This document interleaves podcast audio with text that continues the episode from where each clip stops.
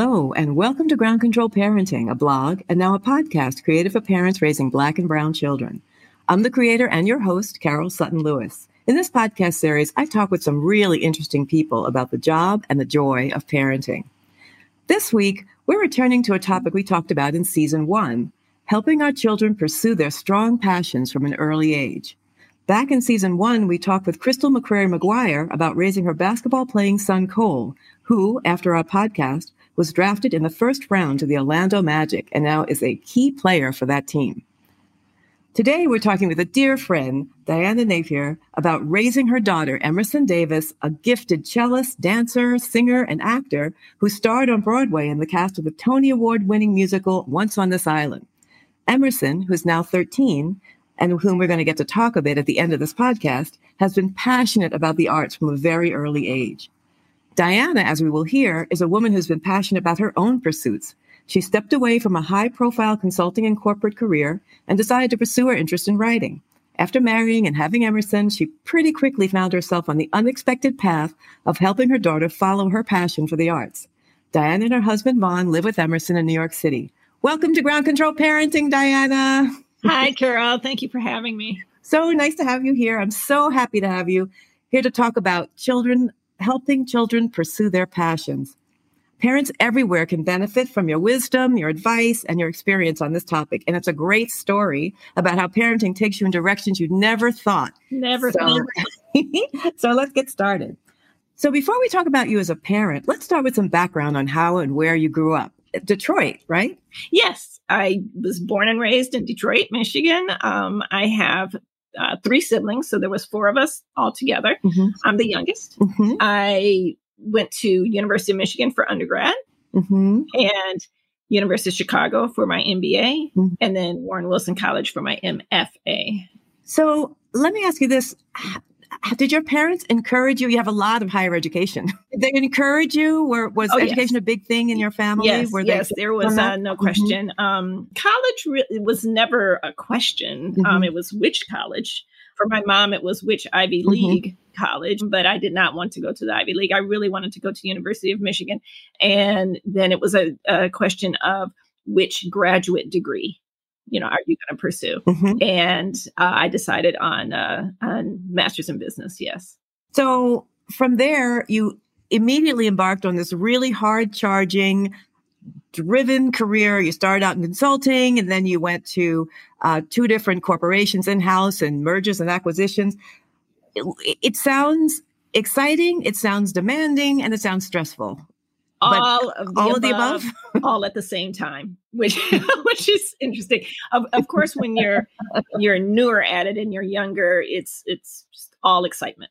After mm-hmm. a while it does. I know some people will say really? You know i, I don't see that. But it gets old.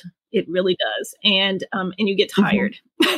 so um it, it it was a number of years. I was in that whole kind of space for about um 15 16 years before I before I opted mm-hmm. out bravely because I think a lot of people listening think, oh my gosh, you know, all of that sort of opportunity and all of that, um, all the things go along with a high power career.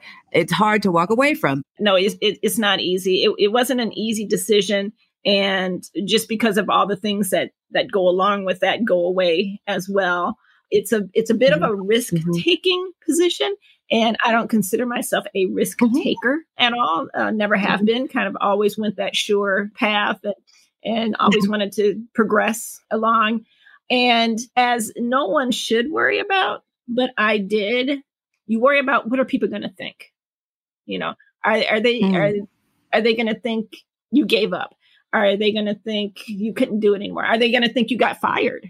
You know, it, it's just there's mm. a number of things mm-hmm. going around. It took me a little while to realize who cares what they think you have mm-hmm. to pursue your mm-hmm. your own path and you have to do what what makes you happy and um, makes you not medically dependent upon pharmaceuticals so i'm kidding there but as the youngest and in, in your in, in, all of your uh, your jobs and one of the few black people i mean it was a lot it was a lot not only do you have your work which is mm-hmm. demanding in and of itself you know making literally a billion dollar mm-hmm. decision you know, on a certain acquisition or, or something like that, and everybody's turning mm-hmm. and looking at you. It, there's not only that, but there is the added stress of being a woman. Mm-hmm. And I was in the energy industry, so it was a predominant, well, mm-hmm. predominantly male industry. Being the only person of color, I don't even have to say African American, just being the only person of color, mm-hmm. and being quite young when I got to that stage. I was last job, I was the youngest vice president that they ever hired. And mm-hmm. you can imagine my staff was all white men older than me. Mm. You know, so there's a whole added yes. thing that, that comes with that. And you so you have that to, you know, quote unquote bear, but you also have to keep your mind focused on your work. It, it becomes a lot. And so you bravely moved away from that you left the field, you got married then, and then you pursued your interest in fiction writing. And in the course of all of this, you had Emerson. Um, yes. You have said this as a, as a later mom. You had her in your early 40s, but but there's one thing that I wanted to bring up about this whole process after you had um, Emerson, before we talk about sort of Emerson and her passions, and that is you, you've told me that after having Emerson, you experienced some postpartum depression. Can you just tell me about sort of how that came to be? Or, and how, what it was like? Yes, unfortunately, I I was not aware of this, and I'll call it my own, you know, lack of reading the proper articles or something. I had no idea what was going on. But it was after Emerson was born, I came with this overwhelming feeling that I was not capable of taking care of her. Mm-hmm. And it wasn't an am I not capable? It was I mm-hmm. am not capable of taking care of her. And me being kind of organized in the planner, you know, what steps do I have to take in order for my daughter to be raised properly while I am in the insane asylum? Because I thought I was literally going crazy, crying mm-hmm. for no apparent reason, being scared to touch her because I thought I'm going to mess something up. I'm, I'm not going to do mm-hmm. something mm-hmm. right and it would just spiral out of control until where you're like on the ground in a fetal mm. position crying. I went to my doctor because I thought it was a thyroid issue. And th- that's when um, my doctor said, I actually think you're suffering from this. And mm-hmm. so I had to get, get all educated on that and get the, the help that I need. But it, it did start with my, my husband who was taking on the bulk of the care, mm-hmm. it started with him saying something's going on. And he didn't know either. He said, We have to find out what's going on. And that's when I found out um, it was postpartum depression. Um, I got the proper help. Mm-hmm. And, you know, it takes a little bit of time, mm-hmm. but soon everything returned and I was me again. Yeah, yeah. But one good thing that did come out of that mm-hmm. is uh, once Emerson was a little older and we had equipment, you know, that comes with a child and clothes and things to give away, my neighbor downstairs just had a little girl. And so I said, Oh, you know, come on up. I'm going to lay everything out, mm-hmm. take whatever you want. And so we said time she came up and I said, Okay, here's everything. She kind of didn't even look at it. And we sat down at the dining room table and she just looked at me and she said, This sucks. Mm-hmm. And I knew right away. I said, Okay, well, let's go through this. So we had lunch the next day. And I just told her, I said, I just want to tell you what happened to me. Mm-hmm. You know, I didn't talk about how she felt or what was going on with her. I said, I just want to mm-hmm. tell you what happened to me. I'll share my story. And I told her, you know, everything that happened, how I felt, what I did, just the whole thing and where I was at now. Soon after that, I saw her again and she was so grateful and so mm-hmm. thankful. And when I met, when her family came to visit because of the baby, and um, when for, even with friends, uh, she's introduced me as, "Oh my God, this is Diana. She saved my life." and, and, that is exactly why I'm I'm grateful to you that you were willing to tell this story. This came up as we talked about sort of life, and I thought it was really important because we um, women and women are beginning to talk about it more a little more but to your point the reason why you didn't read about it is because it's not something that is presented to you while you're pregnant as a real possibility. It's sort of it's not right. it's that people don't tell you often you can get this. And and secondly as black women i mean we are um we are strong in so many ways. We are perceived to be strong in so many ways. And even if we know that this is a thing, we think that is not going yeah. to happen. And for us. some re- reason, I, I, don't know. We're supposed to have this predisposition to be able to raise children. I, I, I don't know if that comes from raising a lot of children and raising other people's children, but um, generations like my mom, my mom, she came and she helped. She never quite understood you know what was what mm-hmm. was happening and what was mm-hmm. going on or why you know here's a woman who worked and mm-hmm. raised four children and right exactly and then you are a woman who has demonstrated a masterful capacity to get things done and so and and so i imagine mm-hmm. it was baffling to everyone that this thing that is supposed to be a natural thing um it, you were having such trouble with. Yes. So I'm good on your husband, frankly, for being able to recognize that this was a thing yes. that needed to be um, attended mm-hmm. to. And the good news with postpartum depression is if you treat it, you feel better. It is treatable. There are some, I, I guess, mm-hmm. some some forms that are more serious, but you know, for the most part, in, in general, yes, it is treatable if if you address it and understand it and recognize it and understand mm-hmm. it for what it is. It's nothing to beat mm-hmm. yourself up about. Right. It was especially baffling to me because, like you said, here was something that I didn't understand and I couldn't solve, and it was mm-hmm, out of mm-hmm, my mm-hmm. control. And as we all know, when you have a child, you already feel as if some things are out of your control now because right. you have this baby. Well, now, you know, I can't even, I can't do that. And billions right, exactly. of women do this. Why can't I do this? You know, so, but like I said, something helpful mm-hmm. came out of it. I was so glad that I could help my neighbor you know, as we when we get a little bit more into the conversation about Emerson, I'm going to say to you something, another possible small silver lining of that horrible experience. But so let's let's move on to Emerson's here. You're back to yourself. You're raising this delightful, adorable young baby, and she's cute and she's amazing. Fast forward a little because she's a little older. She's a toddler, and you are already getting some indication that she is a child that has specific passions. Um, you you said that you noticed she responded to yes. music and movement, but then you also heard it from her teachers or preschool teachers. You know, I love music, and I, I think that's a, a, wonderful way to mm-hmm. communicate with children a, a, lot of times before they have language. But I noticed that she really mm-hmm. took to it, really. and I said, you know, okay, we will continue to pursue this along mm-hmm. with everything else you know, but we will always have a music class because she responded to it and I think it's important. But when she got to preschool age, teachers were at pickup or something, teachers were coming to me and she was like, Whoa, you know, that Emerson, you know, that that Emerson, she's something else. Oh, you know, she's she's got some talent or she and I, am thinking she's two and a half. you know, like what could she be doing? I mean, I, I think she's she's at a Montessori school, so I think she's pouring water out of a pitcher. You know, basically. so I'm like, what could she be doing? And um, but her creativity, they would speak to her her control over her own mm-hmm. body and her movement was something that they they spoke about as as as being a little you know something they would notice um um and so you know when we've talked about the things that you um would say to parents about noticing talent or any kind of um, uh, passion or talent at an early age one of the first things you said to me is that parents need to listen to their children. They need to be able to hear from the child what they're interested in. Can you tell the story of how she um, developed an interest in the cello? yes. Um, you have to listen to them, but make sure you're not listening for what you want to hear. Really listen to them. And if you got it wrong, you know, what you thought, then, right, you know, change it and listen, listen to them again. I'm a big subscription ticket person to all things New York. There's a, uh, an organization called the Little Orchestra Society, and it's classical music, but the whole presentation and the concert is geared toward children.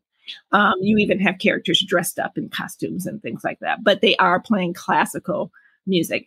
So I got a subscription to that, and Emerson and I would go to the concerts.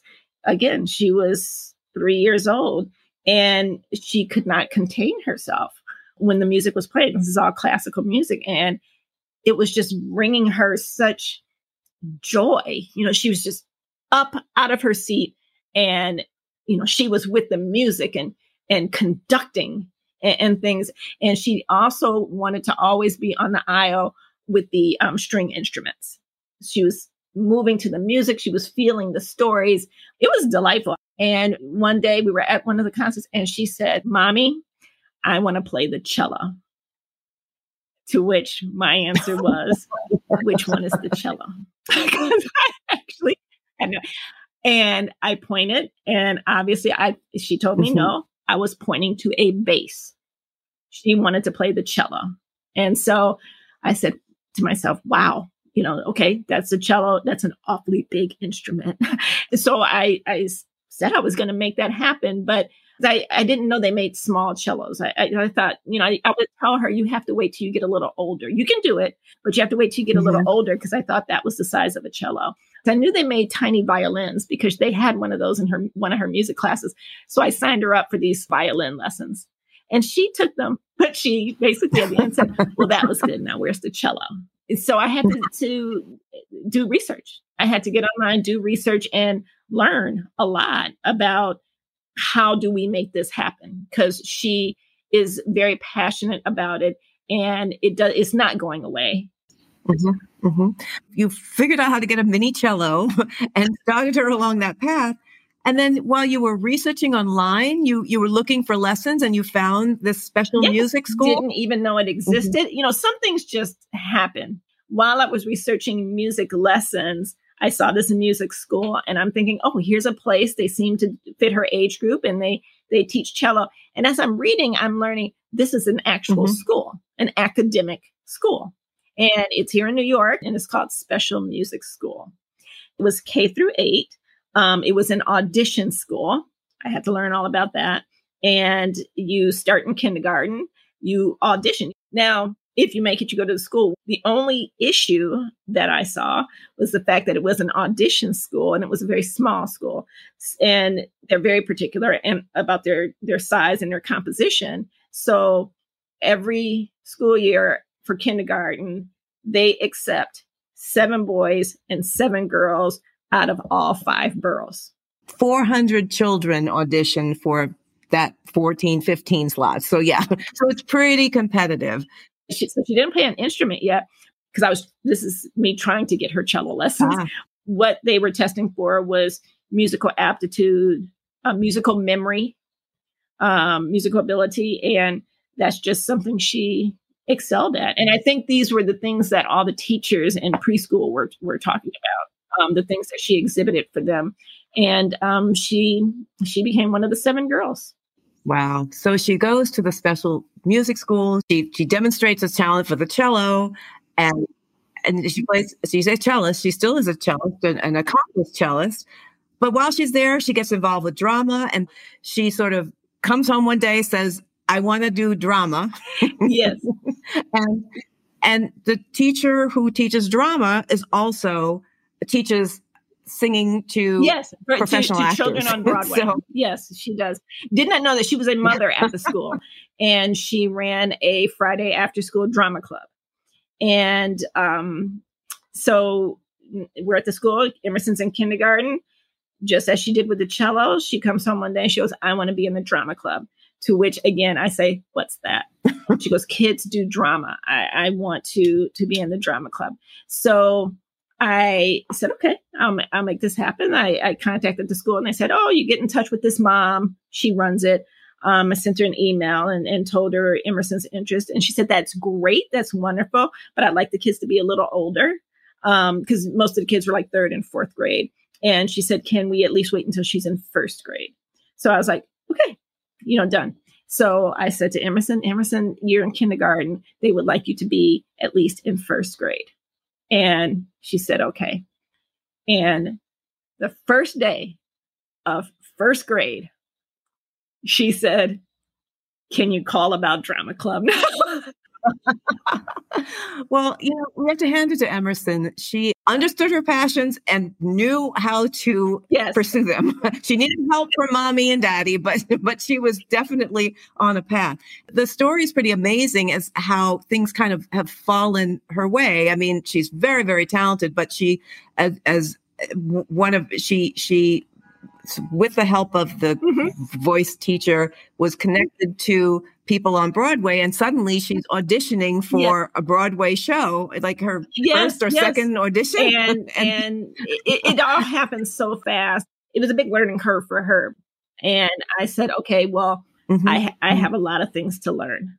I, I didn't know how it worked, you know, at all. Um, I didn't know mm-hmm. how you got an agent, if you needed an agent, what an agent was, what they did. I I, I had mm-hmm. such a, mm-hmm. a, a, big learning curve, um, but she mm-hmm. wanted to pursue this. She was adamant about it, um, and she was obviously good at it. When she was in drama club, um, she asked me if she could work with Amelia. Amelia is the woman who ran the drama club, and she said, "I want to work with Amelia mm-hmm. outside, you know, of school."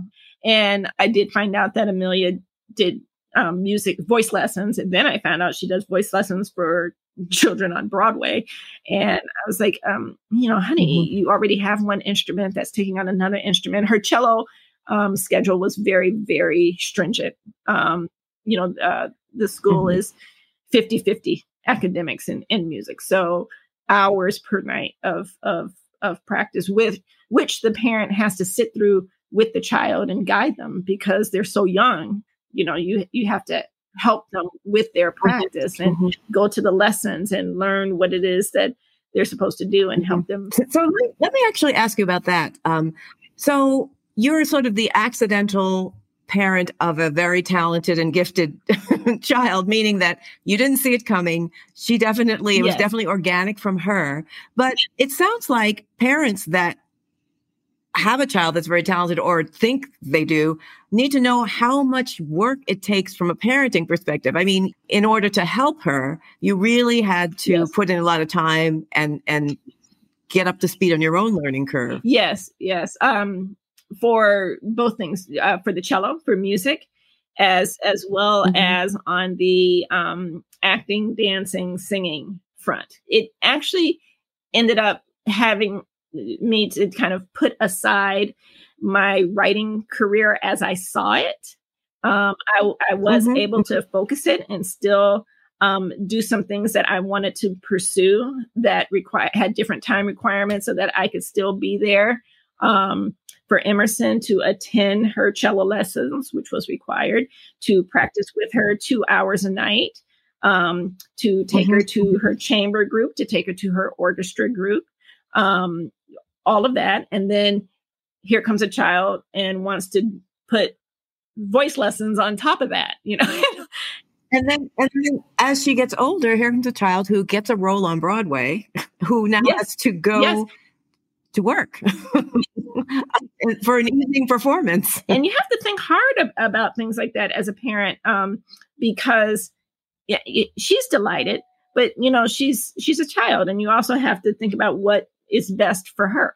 You know what, um, and make sure mm-hmm, that mm-hmm.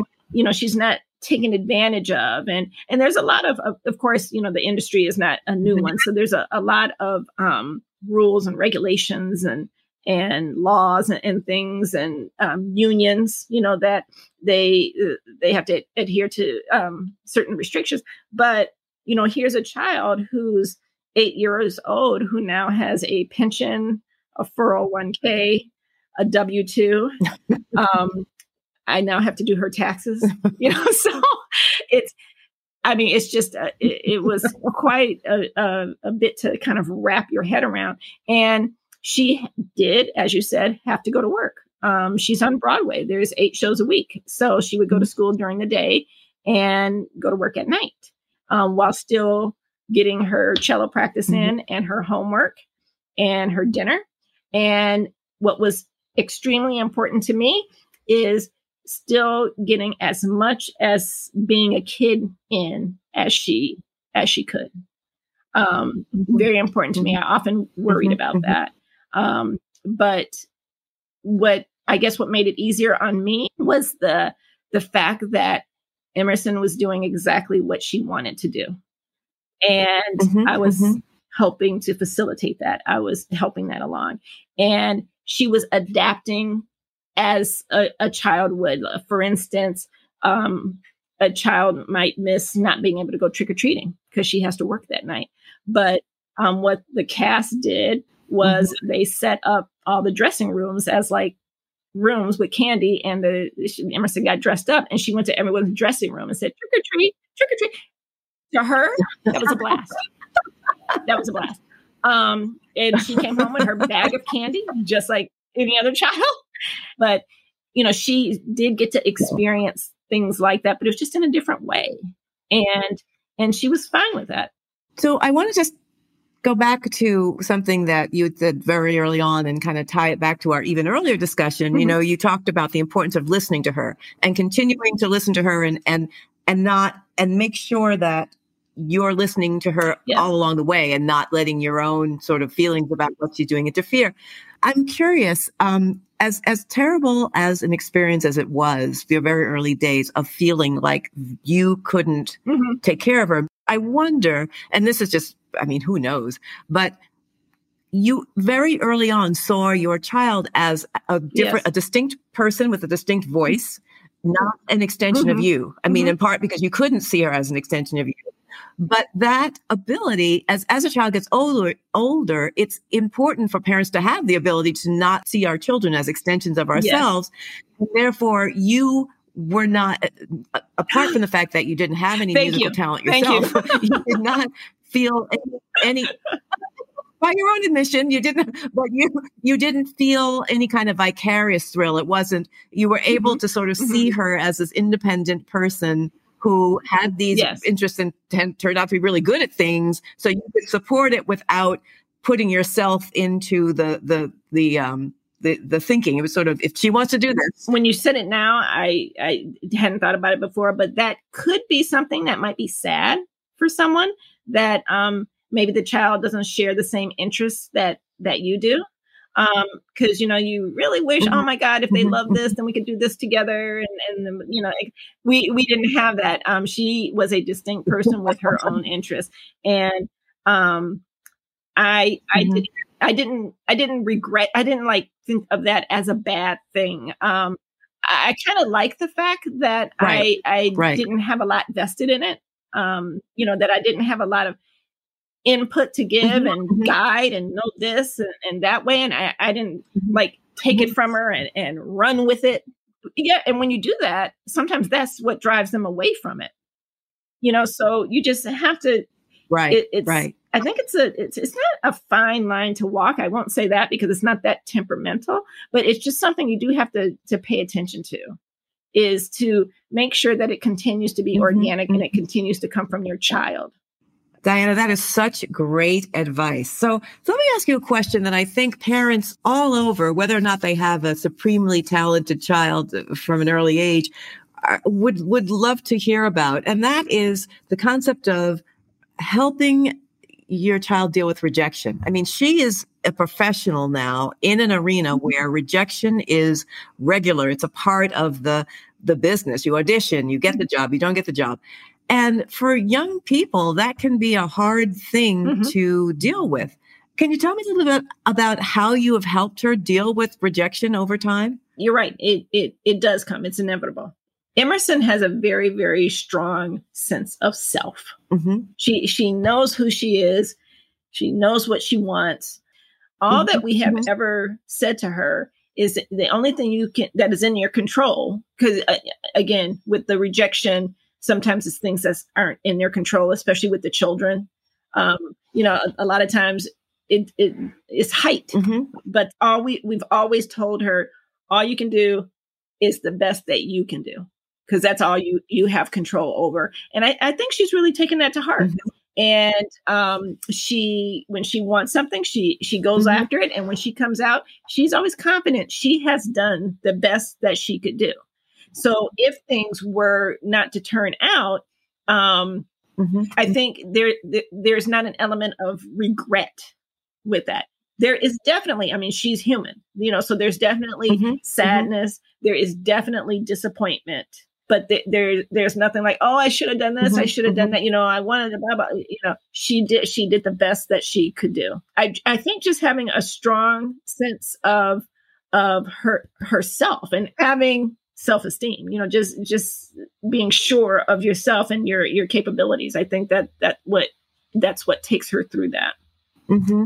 You know, it's interesting. It's often said to parents that they sh- we should encourage our children to be uh, not afraid to fail because fear of failure is a is a big thing mm-hmm. that people have to overcome. And it's interesting that in this this passion that she's pursued, you can't fear failure because you mm-hmm. have to expect it. I mean, it ha- it's part of somebody's right. going to get the job. It may be you, and you are regularly failing if you're not getting the job. But you re- you come to regard it as something that happens as opposed to something that stops you. We don't look at it as failing. We we look at it mm-hmm. as mm-hmm. there's two outcomes. You know, that you get a call back or you don't, and and if you don't, that's not a failure. That's just what mm-hmm. happens, mm-hmm. you know, and, you know, and, mm-hmm. and Emerson's always like, you know what? Onward and upward, you know, something bigger will come along. You know, she, she's like, I, I wasn't, I have to be available for something else, you know, that type of thing. So, but yeah, I think it's in the definition because I, I, I do not call when, when she does not get a call back, I do not call that a failure. I just don't even mm-hmm, think of it mm-hmm. that way. And, she, and she doesn't think of it that way because like you said, it's inevitably, it's going to happen. And that actually goes back to that's a good thing that you don't think of it that way. And it goes back to what you said about her feeling is that she's doing mm-hmm. her best. And I have to say, in our family, when we talk to our kids about grades, we always said mm-hmm. it's the effort. If you if you come back and tell us that this was the yep. absolute best you could do, and if the grade is not great, we accept that that yep. was the best you can do. We'll figure out how to help you figure out what more needs to be done, but that's yes. all you can ask for. And it sounds like that's the same thing. I mean, good, great that she's got mm-hmm. that internally that she knows that she's done the best as she can do. But you're right. It, it's not a failure. It's an outcome. It's an right. It's, a, it's an outcome. It can come out, you know, two ways. You get the call back or you don't. You know, it's just that that's yeah. really all it is. It says nothing personally about you kind of thing. As long as you, have done the best mm-hmm. that you can. Like I said, you might be one inch too tall. That's a great lesson for parents to think about uh, imparting to their kids. One more quick question about her before we ask her to come and join us. With every great thing, there there is some sacrifice. What what has she what in your estimation has she not had the opportunity to do that you that you think would be good for her to do at her age? Um you mean in high school when she goes to high school? Yeah. Yes i mean in the yeah. school surroundings. You talked about her having not been able to experience yeah. some of the things many many things. And i think this is what is driving again her choice she can stay at professional children's school. Is it the special music school or is it professional? We changed to professional children's school, and it's a school that caters to children with professions. Mm-hmm. So you don't necessarily have to be an actor. Um, actually, there's more SAB, you know, um, ballerinas. Uh, School of American Ballet, oh. you know, there's a lot of that training. Uh, a lot of professional tennis players. Oh, interesting. Um, kids who are like directing their own movies. There's professional chess players gymnasts. Mm. But any any time where you would need a more flexible school schedule. So for the actors, you know, they might have to go to LA to take for three weeks and they do a lot of things online. That's why when COVID hit, it wasn't like, oh my God, for the school, because they kind of already mm-hmm. had that set up. Um, they just had to, you know, kind of jigger it so that they could teach the whole school remotely and not just like one person who's in LA or something. But, so she, she could stay at professional children's school, which was the plan, you know. That, but mm-hmm. once again, mm-hmm. Emerson came to us and she said she wanted to explore other high schools. And, mm-hmm, you know, mm-hmm. part of me was like, darn it, because you know how hard that is in New York City. Um, but uh, she she had an idea um, that of the uh, school that she wanted to go to. She is really looking forward to um, sports. That that as that's ah. one thing that has been missing from her life for her entire you know school history you know the music school actually they they kind of um shun sports because god forbid you like hurt your hands you know or something and, i can imagine um, at professional children's school there's no sports because people are going to work after school you know who has time for sports mm-hmm. um, so she's really looking forward to sports and she's really looking forward to clubs and being able to kind of make more friends, a wider group of uh, of friends that mm-hmm. is extremely exciting for her. Um, she still will um, pursue her interests. She still will play the cello. She still will pursue acting. It's going to take on a different structure and she's just building her her portfolio of things that she, she wants to do. So we'll see. So great. Well, it sounds like this role that has been um, gifted to you has been a lot of work, but the reward is you've been able to give Emerson the opportunity to, to pursue a passion that really mm-hmm. brings her joy and that she's been able to be a professional yes, in, at a young age. So there's yes. that as well. So speaking of Emerson, is she nearby? Is she able yes, to join us? Emerson, first of all, I have to tell you, you are my very first young person on my podcast. So I'm so excited. welcome. Welcome to Ground Control Parenting. I'm really excited to have you here. Thank you. And I am going to um, just ask you a couple of questions. But your mom and I have been talking a lot about her perspective of um, raising a child who has really huge passion and, and a lot of talent in a very specific area.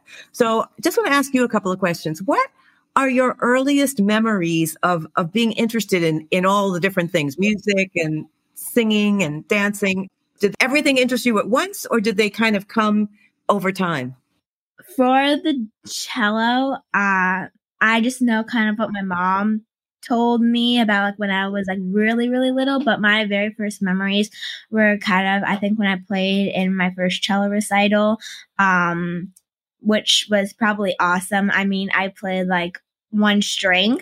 Um but yeah, it was that was really nice and it just kind of made my way to make me like the cellist that I have been and um I can be today. But my earliest memories of when I like, wanted to act and dance and sing was when I first went to special music school for the cello.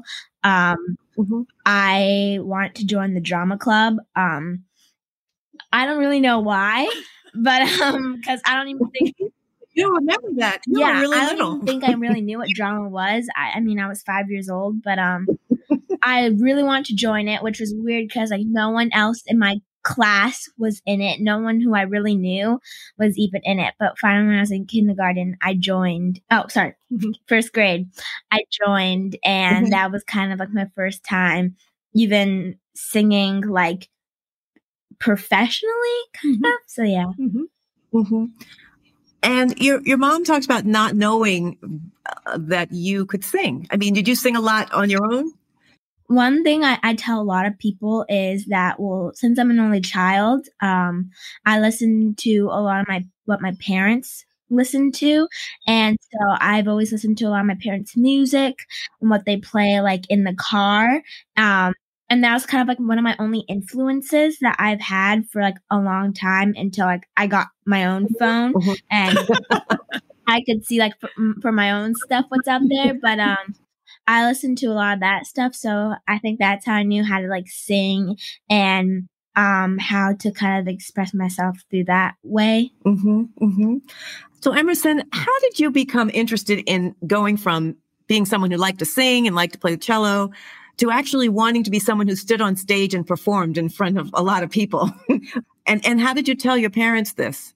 Uh, well, I think at least for me, I've always been very like expressive and uh, wanting to just like dance and to kind of have a lot of attention on mm-hmm. myself since I was little. And I think that's something that my parents just kind of picked up on from like a very young age. But I remember when I was singing at my like singing studio I went to, they would have like a stage there mm-hmm. where you'd get up and you'd sing. And I absolutely love that stage. I always wanted to be on that stage and I always wanted to like show off like the performance I worked on mm-hmm. um, in drama club to my other classmates during lunch. Mm-hmm. Um, and I think that's something that my parents just like saw through me. Like since I was um, a little baby that I always just wanted to perform mm-hmm. with the cello, with singing, with acting, with dancing, like with everything. Great. How do you handle the disappointment that can come from not getting every role that you try out for? Um, well, someone told me that like all the no's that you get in life, like you can take that and you can make it and you can help you get to a yes and that yes will be like 10 times better than anything. And so I always just kind of look at that and look on the bright side. Mm-hmm. And for what I do personally, I think sometimes you will be let down a lot, mm-hmm. but um I have my parents there to help me and um I just kind of aim higher the next time. Oh, that is so great. So speaking of parents, so how do you think parents can support children like you who are are really talented and, and passionate? What do you think has been the most helpful in terms of parent support? Uh, the most helpful thing um, is my parents let me try out a bunch of stuff. Mm-hmm. Um, I was like doing sports, I was uh, cooking, I was doing gymnastics, and along I was like doing cello, um, and like doing the arts and all. And I think that really helped me like uh know what I wanted to be from a very like young age. Mm-hmm. Um and my parents were just always there for me, but also kind of let me take the wing sometimes and let me make my own decisions and own ideas on um, the stuff I wanted to do and pursue. That's great. So, uh, now my follow up question to that is sort of the opposite. It sounds like your parents have done a lot of really great things. So I'm not asking about your parents, but I'm asking generally, are you, what are the things, if there are things that you think parents should try not to do um, if their children really want to pursue a, uh, um, something that they have to really spend a lot of time doing when they're really young? Um, well, as I said before, how my parents kind of let me take the lead, mm-hmm. I think that um, a lot of parents should try doing that because that first off made me like grow up um, a lot faster. Um, and know more about myself and about like the world in general, I guess, from my point of view. Um, yeah, and they kind of just like let me be myself and uh they let me take the lead and I think that's some parents should just trust their kids and um kind of let them um do what they want to. Yeah. Emerson, what would you like to do in the future with your various interests and talents? Do you know yet? Um, well, I've always said that I want to win an EGOT when I'm older, which is definitely still the goal a little. Um, but you already have a Tony. Not really though. um, but I do also want to go to college for something other than the performing arts. I kind of want to get a mammologist uh, degree where I study uh, mammals in the ocean oh. uh, in Hawaii. So that is a, very specific. Yes. No, yeah, I have a plan. Or I'm going to go to a school near Harvard with uh, my best friend. And she's going to go to Harvard, and I'm going to go to the school next door. um, that's like also one of my plans. She's really smart. Uh, I'm not Harvard smart, but um, yeah, I do want to keep acting and all, but I definitely want to do something else. And I do have like other interests. So that's yeah. great. So I have several things to say to you for that answer. First of all, I don't ever want to hear you say anything like, I'm not Harvard smart again, because smart is smart and just do the best that you can and, and mm-hmm. put nothing out of your reach. That's the first thing. the second thing is I am very impressed because you've just taught me a new word, mammologist. I didn't even know what that was. and so somebody who knows a word that I don't know to me is very smart. and then the third thing, I'm really excited for you because it sounds like there's so many different things that you can do. And and I just also have to say the fourth thing is that for maybe the five people out there that don't know what an EGOT is, it oh, is. um, it's an an Emmy, a Grammy, an Oscar, and a Tony. Right, exactly. And so I have no doubt, Emerson, that if you put your mind to that, that can happen too. Well, Emerson, I thank you so much for being my very first young person guest and for such really great answers. But before you go, I'm going to have again a first, a mother daughter GCP bonus round because when I, at the at the end of my um, podcasts, I always ask my guests to play the GCP bonus round, and the you they're just two questions, and you guys can answer together or you can give your own individual answers to the two questions. And the first question is, um, your favorite poem or saying. And the second question is your favorite two children's books. That's the bonus round. First, your favorite poem or saying. It's from Hidden Figures, and uh, my dad wrote it on my wall for me. But it's it says, um, "Because we wear glasses." Can't really see right now, but I wear glasses for some reason really like that saying that just like line comes when like they're i think they're all together and they're just like sticking up from themselves and um seeing that you know we are smart. Like i just like finished college. I'm um helping people in nasa like we can do something. And it's just showing them i think really embracing themselves to other people. Uh so i really like that. Mm-hmm. And then children's books. They could be sort of the first ones you remember or something you're reading now that you like. you are talking to a writer. So I didn't read her books. I would make up a story. Oh. And we had a continuing saga of adventures, and we had our characters, and they had their adventures that they went through. And some of these sagas lasted like a couple of years. So it was our characters and our story.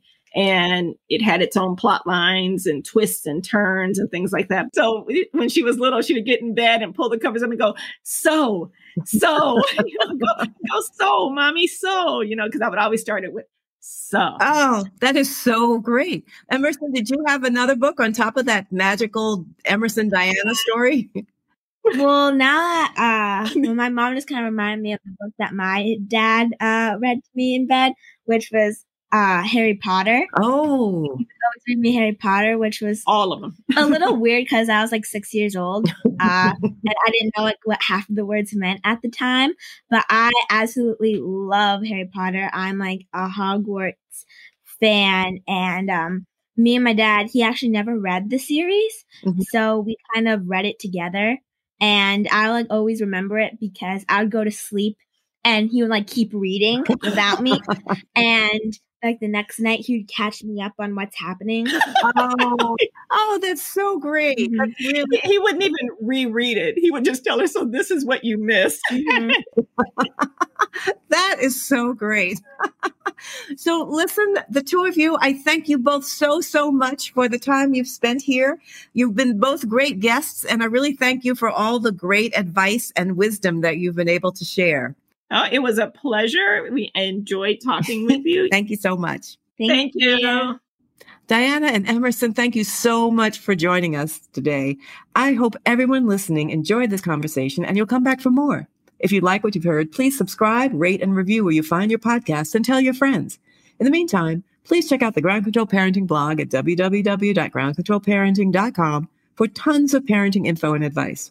You can also find us on Facebook and Instagram at Ground Control Parenting and on LinkedIn under Carol Sutton Lewis. Please send comments and questions on any of these platforms because we really want to hear from you. Until the next time, take care and thanks for listening.